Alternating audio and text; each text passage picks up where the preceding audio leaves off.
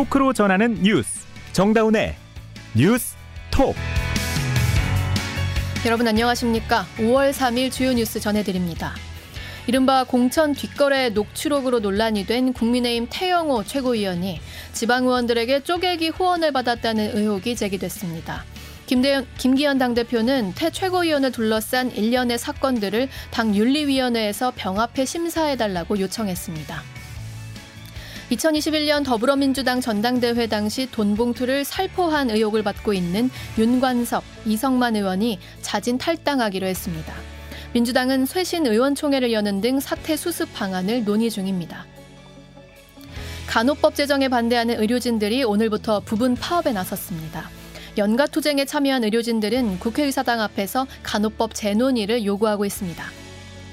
SG증권발 폭락 사태와 관련해 금융감독원이 키움증권을 포함한 주요 증권사들에 대해 검사에 착수했습니다. 오늘 방송 CBS 레인보우와 유튜브 CBS 뉴스 채널에서 화면으로도 보실 수 있습니다. 국민의힘 태영호 최고위원을 둘러싼 파문이 커지고 있습니다. 대통령실 이진복 정무수석이 총선 공천을 거론하면서 당의 한일 관계를 옹호하는 발언을 요청했다. 이른바 태영호 녹취록 내용 어제 전해드렸는데요. 오늘은 태 최고위원이 지방선거를 정은 전후에 지역구에서 당선된 시, 구의원들로부터 쪼개기 방식으로 후원금을 받았다는 의혹도 나왔습니다. 저희 CBS 노컷 뉴스 단독 취재 내용입니다. 이 사안 취재한 오수정 기자 연결합니다. 오수정 기자. 네, 국회입니다. 네, 오 기자 태영호 최고위원이 지역 기초 의원들로부터 후원금을 쪼개기로 받았다. 공천에 대한 담례 성격이 의심된다는 내용을 보도했는데 자, 쪼개기 후원이 뭐냐면 국회의원에 대한 후원금 액수가 제한돼 있죠. 그, 그걸 초과하는 후원을 하기 위해서 여러 사람 명의로 나눠서 기부를 하는 수법이에요. 오늘 보도 내용 좀 더 설명해 주시죠. 네, 국민의힘 태영호 최고위원이 작년 6월 지방선거를 전후로 서울시와 강남구 의원들로부터 정치 후원금을 받은 것으로 저희 CBS 취재 결과 확인됐습니다. 이들은 가족과 지인 등의 명의로 수십만 원에서 수백만 원까지 나누어서 태 최고위원의 후원 계좌로 돈을 입금했는데요. 문제가 되는 지점은 이들이 전부 태 최고위원의 지역구인 서울 강남 갑에서 당선됐다는 음. 점입니다. 해당 지역 당협위원장인 태채고 의원이 공천 과정에서 영향력을 행사할 수 있었던 만큼 이 공천을 대가로 금품을 수수한 것이 아니냐는 의혹이 제기되는 부분입니다. 정치자금법상 개인 연간 후원 액수가 300만 원을 초과하면 고액 후원으로 분류돼서 실명이 공개되는데요. 이를 피하기 위해서 지방의원들이 쪼개기 후원을 한 것으로 의심되는 부분입니다. 음, 고액 후원으로 실명 공개되는 걸 피하기 위한 것 아니었냐. 자, 여기에 대해서 태채고 의원 입장이 나왔습니까? 네, 태채고 의원은 오늘 긴급 기자회견을 열고 제기된 의혹에 대해서 반박했습니다. 단 하나의 오점 없이 당당하다고 말했는데 직접 들어보시죠. 후원금 모금과 관련하여서는 단 하나의 오점이 없이 당당하다는 것을 이 자리에서 밝힙니다. 시, 구 의원들의 후원은 쪼개기에 해당하지도 않으며 시, 구 의원들이 언론에 자발적으로 후원한 것이라고 밝혔습니다. 특히 공천 헌금이라는 오해를 피하고자 저는 오히려 지난해 지방선거를 앞두고 예비 후보들이 낸 후원금을 반환하기도 하였습니다. 자발적인 후원이었다. 그리고 오해를 피하기 위해서 후원금을 반환하기도 했다. 이렇게 해명했는데 네. 저희가 더 취재된 내용이 있습니까?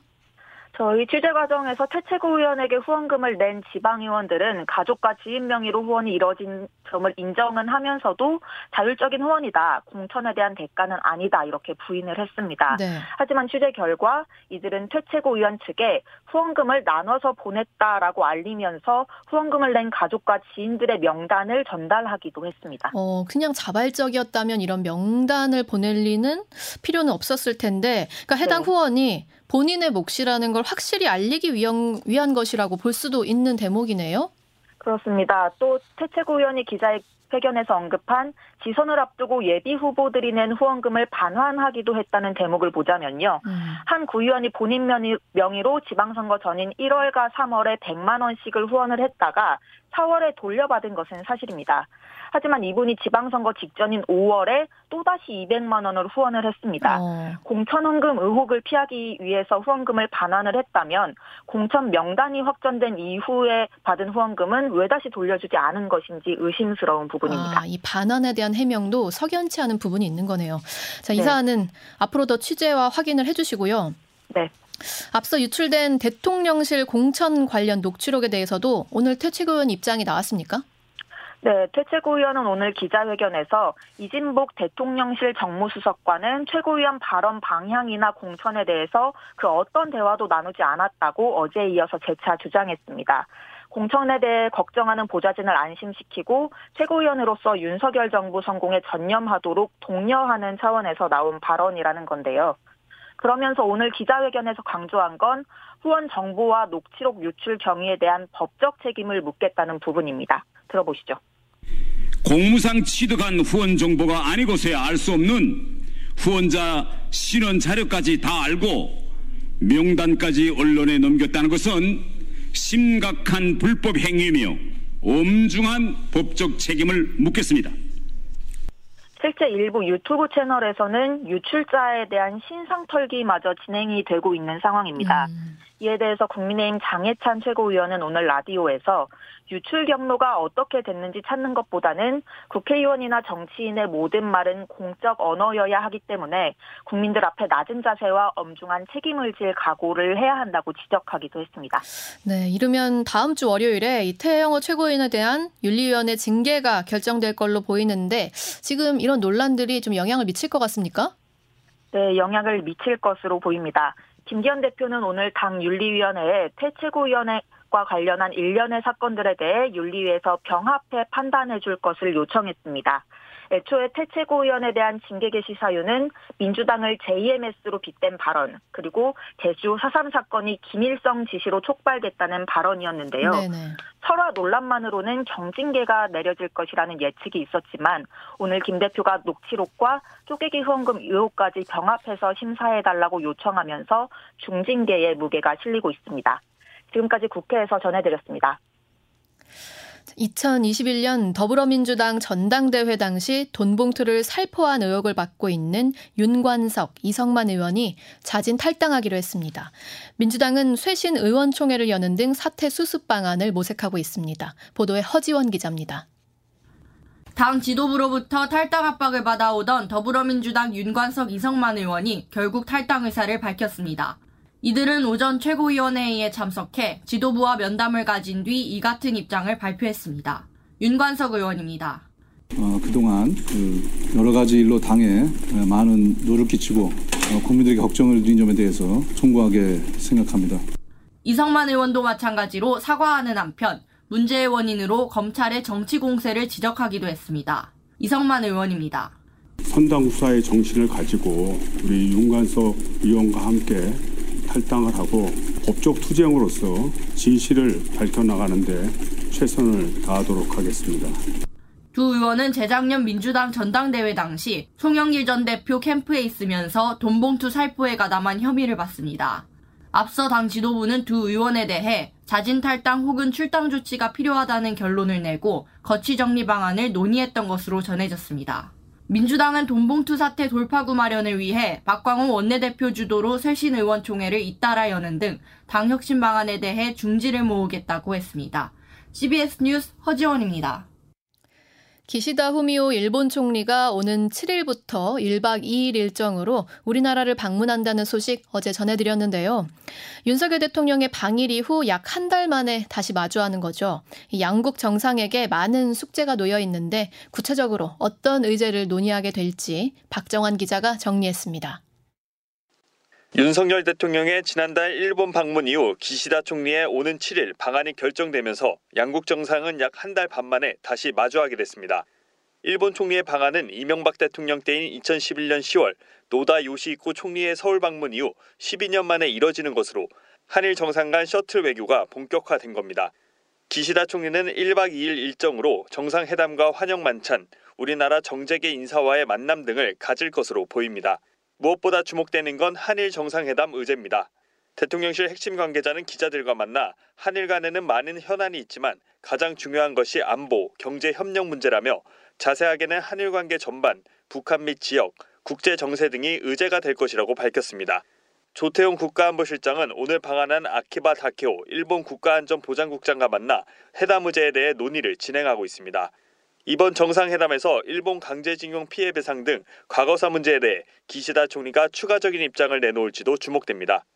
일본 교도통신은 기시다 총리가 과거 식민 지배에 대한 통절한 반성과 사죄를 명시한 김대중 오부치 선언을 언급하며 이를 계승하는 입장을 표명할 것이라고 보도하기도 했습니다. 일각에서는 기시다 총리의 방안이 예상보다 앞당겨진 점을 감안해 일본의 한일 관계 개선 의지에 대한 기대감도 흐르고 있습니다. 용산 대통령실에서 CBS 뉴스 박정환입니다. 여러분은 지금 뉴스다운 뉴스 정다운의 뉴스톡을 듣고 계십니다. 노동절인 그제 구속영장 심사를 앞두고 있던 민주노총 건설노조 간부가 분신해 사망했는데요. 노동계는 정당한 노조 활동을 불법으로 매도한 정부의 노조 탄압이 이 노동자의 목숨을 빼앗았다며 내일부터 총력 투쟁을 예고했습니다. 박희영 기자가 보도합니다. 노동절에 발생한 민주노총 건설노조 간부의 분신 사망 사건에 대해 노동계가 정부의 노조 혐오가 원인이라며 국가인권위원회에 의견 표명을 요청했습니다. 민주노총 건설산업연맹과 국제건설 목공노련 등 7개 노동단체들은 오늘 인권위 앞에서 기자회견을 열고 정부가 건폭, 국민 약탈 등 표현으로 노조 혐오를 조장하고 정당한 노조 활동에 악의적인 과잉 수사를 벌여 노동자를 죽음에 이르게 했다고 주장했습니다. 앞서 구속 전 피의자 신문을 앞두고 법원 앞에서 분신했던 민주노총 건설노조 강원지부 간부 양모 씨가 어제 결국 숨졌습니다. 노조는 지난해 말부터 정부가 건설노조를 13번이나 압수수색하고 조합원 950여 명을 수사 선상에 올리는 등 무차별적 과잉 수사를 벌였다고 지적했습니다. 실제로 숨진 양 씨가 야당 대표를 향해 쓴 유서가 오늘 추가로 공개됐는데 억울하고 창피하다. 정당한 노조 활동을 한 것뿐인데 검사 독재 정치에 재물이 됐다며 정부를 규탄하는 내용이 담겼다고 전해졌습니다. 이와 관련 건설 노조는 내일 서울 용산 대통령실 앞에서 정권 규탄 결의 대회를 진행할 계획입니다. 또 민주노총도 윤 대통령 취임 1주년을 맞아 오는 10일부터 전면 투쟁을 예고한 상태여서 노정 갈등이 극에 달할 것으로 보입니다. CBS 뉴스 박희영입니다. 간호법 제정에 반대하는 의료진들이 병원 문을 닫고 거리로 나왔습니다. 연가 투쟁에 참여한 의료진들은 지금 국회의사당 앞에서 더불어민주당을 규탄하는 집회를 진행 중인데요. 오늘 진료 공백으로 혼란은 없었는지 현장에서 양영욱 기자가 취재했습니다. 서울 용산구의 한 가정의학과 병원. 오늘 오후 1시까지만 단축 진료하겠다는 안내문이 문 앞에 붙어 있습니다. 의사와 간호조무사 등 13개 보건의료단체가 참여한 보건복지의료 연대가 오늘부터 연가를 내거나 단축 진료하는 연가투쟁에 돌입했기 때문입니다. 하지만 막상 환자들은 의료계가 집단 유진에 나선 줄도 몰랐다며 큰 불편은 없다고 말합니다. 아니요, 불편 있으면은 감수할 일도 있으면 감수해야 되는 거니까 어, 관심을 가져주면 좋은데 모르고 지나가는 것도 많죠. 저희는 사, 사느라고 바쁘니까. 그냥 똑같아요, 평상시. 연가투쟁 첫날인데다 일부 지역 의원 중심으로만 진행되다 보니 우려됐던 전국적인 진료 공백 사태는 아직 일어나지 않고 있습니다. 다만 의료연대는 여전히 개정간호법 시행을 반드시 막아세우겠다는 입장이어서 집단유진 상황이 길어질 수 있습니다. 의료연대는 오는 11일에도 2차 투쟁에 돌입하고 상황 반전이 없다면 전면 유업도 감수하겠다고 밝혀 시민들의 불편이 커질 것으로 보입니다. CBS 뉴스 양영욱입니다. 지난주 증시를 충격에 빠뜨린 SG증권발 폭락 사태와 관련해 금융감독원이 주요 증권사들에 대한 검사에 착수했습니다. 이 폭락 전 대규모 지분을 팔아 수익을 거둔 김익래 다우 키움그룹 회장의 거래 과정도 들여다보고 있습니다. 박지환 기자가 취재했습니다. 지난주 주가 폭락 사태와 관련해 금융감독원이 키움증권에 대한 검사에 전격 돌입했습니다. 일단 사태의 진원지로 거론되는 차액 결제 거래 CFD 검사를 시작으로 주요 증권사들에 대해서도 조만간 검사에 들어갈 예정입니다. 금감원은 금융투자검사국 직원들을 키움증권 본사로 급파해 CFD 관련 매매 기록 등을 검토 중입니다. 폭락 2거래일 전 다우 데이터 지분 605억 원어치를 내답한 김익래 다우 키움 그룹 회장에 대한 내부 정보 이용 의혹도 들여다보는 것으로 알려졌습니다. 앞서 주가 조작 의혹에 휩싸인 H투자자문사 라덕연 대표는 키움증권의 CFD 반대 매매 물량이 쏟아진 것이 주가 폭락 원인이라고 주장하며 김 회장을 정조준했습니다. 금감원은 다른 증권사들을 대상으로도 CFD와 관련한 개인 전문 투자자 여건 및 규정을 충실히 지켰는지 그리고 내부 임직원들이 연루됐는지 등을 상세하게 들여다볼 것으로 전해졌습니다. 이와 함께 금융당국과 검찰의 수사가 본격화되면 당초 자신도 피해자라 주장했던 라 대표의 주가 조작 설계 의혹에도 수사력이 집중될 것으로 보입니다. CBS 뉴스 박지원입니다.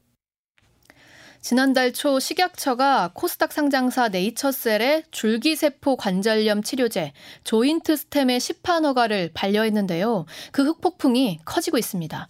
보건당국은 환자들에게 뚜렷한 개선 효과가 나타나지 않았기 때문이다 이렇게 이유를 설명했지만 소액주주들은 식약처를 상대로 법적 대응에 나섰습니다. 조혜령 기자의 보도입니다. 네이처셀 주주 260여 명이 식약처를 검찰에 고발했습니다. 식약처가 네이처셀의 관절염 치료제 시판 허가를 반려하는 과정에서 문제가 있었다는 겁니다. 식약처의 허가심사 자문기구인 중앙약사심의위원회에 네이처셀의 경쟁사 대표가 배석했고 1차에서 인정된 임상적 효과가 2차에서는 전혀 인정되지 않았다고 주장하고 있습니다. 치료제 승인이 임박했다는 소식에 연일 상승세였던 네이처셀 주가는 반려 처분 이후 60% 넘게 급락했습니다. 네이처셀 주주 61살 김모 씨입니다. 뭐 적게는 몇백에서 많게는 몇 억까지 손해보신 분들도 있거든요.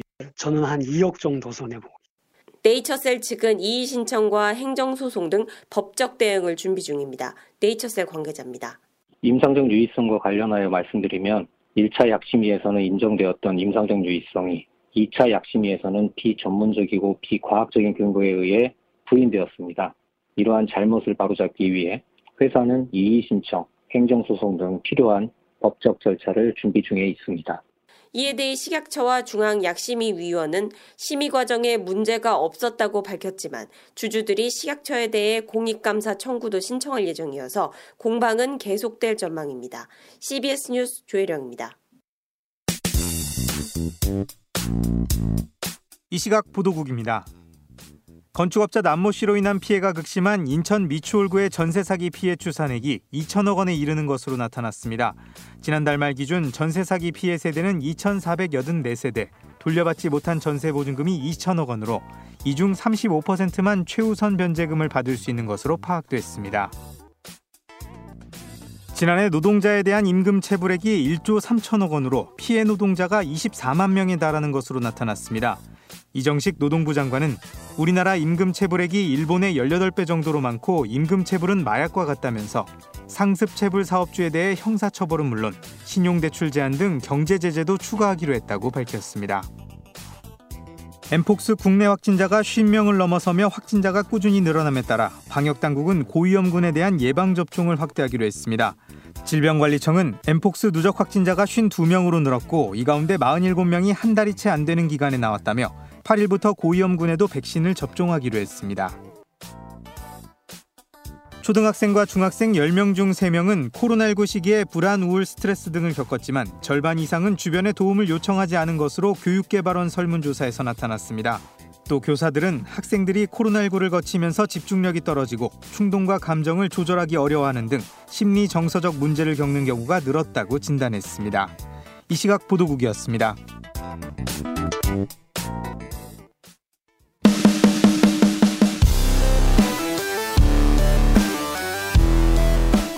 온라인 핫 이슈를 짚어봅니다. attention 뉴스. 오늘 하루 온라인에서 가장 주목받은 뉴스만 콕콕 짚어봅니다. attention 뉴스 김동빈 기자 어서 오세요. 네, 안녕하세요. 오늘 가져온 소식 뭔가요? 네, 첫 번째 소식은 시국 선언 목사들도 나섰다. 입니다.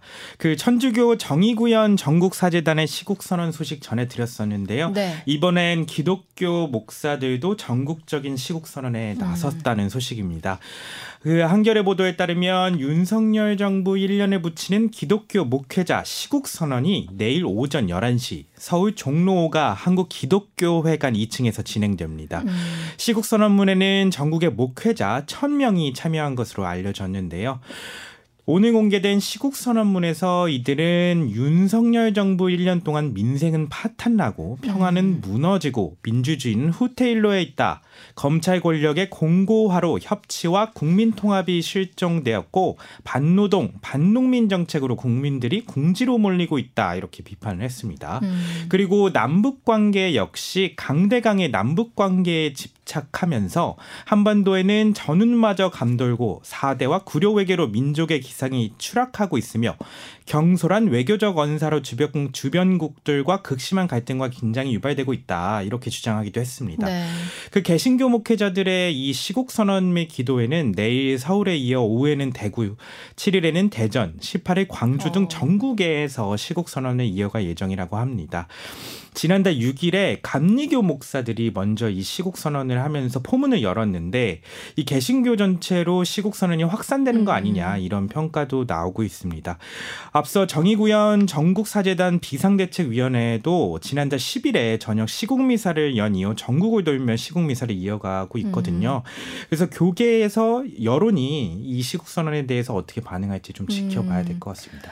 그 지금 숙명여대 교수들 비롯해서 학계에서도 좀 네, 나오고 학계에서도 있더라고요. 나오고 있거든요. 음, 지난달에 과거사 발언을 필두로 이렇게 조금 커지고 있는 것 같네요. 다음 소식은요? 예, 다음 소식은 종교와 또 관련이 있을 수도 있는 소식인데 제 20대 대통령 선거를 앞두고 국회, 국회의사당에서 목사들이 당시 윤석열 대통령 후보를 지지한다 이렇게 허위 사실을 공표한 음. 전직 목사가 징역형의 집행유예를 선고받았습니다. 광주지법 형사 12부는 공직선거법 위반 혐의로 기소된 그 A 씨에게 징역 8개월에 집행유예 2년을 선고했는데요. 함께 기소된 모욕죄에 대해서도 벌금 100만 원을 선고했습니다. 그 이 A 씨는 지난해 2월에 오후 1시쯤 서울 국회의사당에서 광주 기독교 목회자 연합회 300명이 윤석열 후보 지지를 선언했다. 이런 어. 현수막을 게시하고요. 이게 거짓말이었어요? 완전 거짓말이었던 셈이죠. 어. 그리고 이- 이 300명이 윤석열 후보를 적극 지지한다 이렇게 허위 기자 회견을 열었었 던 혐의로 기소가 됐습니다. 아예 근거가 없는 발언이었던 네, 거예요? 그렇게 조사된 걸로 아. 나와 있습니다. 실제 목사들에게 윤 후보 지지 여부를 확인하거나 동의받지도 않았다고 해요. 허위 사실을 공표한 것으로 조사됐고요. 음. 재판부는 A 씨가 종교인이란 지위를 이용했다. 전파성이 높은 그것도 국회의사당 기자회견 방식을 사용하고 대선 일에 임박해 범위를 범행을 저질러 죄질이 나쁘다. 음. 그러면서도 다만 잘못을 전혀 반성하지 않고 있지만 일부 범행은 인정한 점 등을 종합적으로 고려했다. 이렇게 밝혔습니다. 어, 이렇게까지 확인을 아예 안 하고 했을 그러니까요. 줄이야. 굉장히 어. 대범한 그러게요. 한 셈입니다. 마지막 소식은요. 예, 마지막 소식은 좀 신기한 소식인데요. 네네. 2025년에 서울 드론 택시가 뜬답니다. 진짜 하늘을 나는 네, 자동차예요. 서울 하늘을 가로지르는 와. 드론 택시가 뜨게 됐습니다. 이 드론 택시가 내후년이 2025년부터 서울에서 시범 운행에 들어간다고 하는데요. 이 시범 운행에 들어갈 경우 우선은 안전을 고려해서 한강을 따라서 음. 그래서 김포공항에서 여의도 또는 잠실에서 이제 수서 구간이 어. 유력하게 검토되고 있다고 합니다. 이 검증을 해본 뒤에 운행 구간이 정확히 정해질 예정이고요. 이 시범 운행이 시작된다는 건 아무래도 이 도심 항공교통 UAM이라고 하죠. 네네. 이게 실제적으로 운행된다는 건데 미래 교통 수단이 여는 세상이 한 발 더 다가온 것으로 볼 수 있을 것 같습니다. 이게 다섯 명에서 한 여섯 명 정도 탈 수 있다고 해요. 너무 신기한데요? 네, 시속 200에서 300km. 김포공항에서 여의도까지 3분 와, 하십니다. 진짜요? 엄청나게 빠른 속도죠. 이 진짜 2025년이면 얼마 안 남았는데요? 네, 어, 바로 코앞에 다가오고 신기한 있습니다. 소식. 네. 여기까지 김동빈 네, 기자였습니다. 감사합니다. 이어서 날씨 전해드립니다. 김수진 기상 리포터. 네, 수요일인 오늘 서울의 한낮 기온이 26.2도까지 오르는 등 초여름 같은 때이른 더위가 이어졌는데요. 내일부터 주말 오전 사이에는 여름철 같은 강하면서도 많은 비가 쏟아지겠습니다. 이미 제주와 전남 해안을 중심으로 약하게 비가 내리고 있고 내일 오전에 남부지방, 내일 오후에는 그밖에 전국으로 비가 점차 확대돼서 주말 오전까지 이어지겠습니다.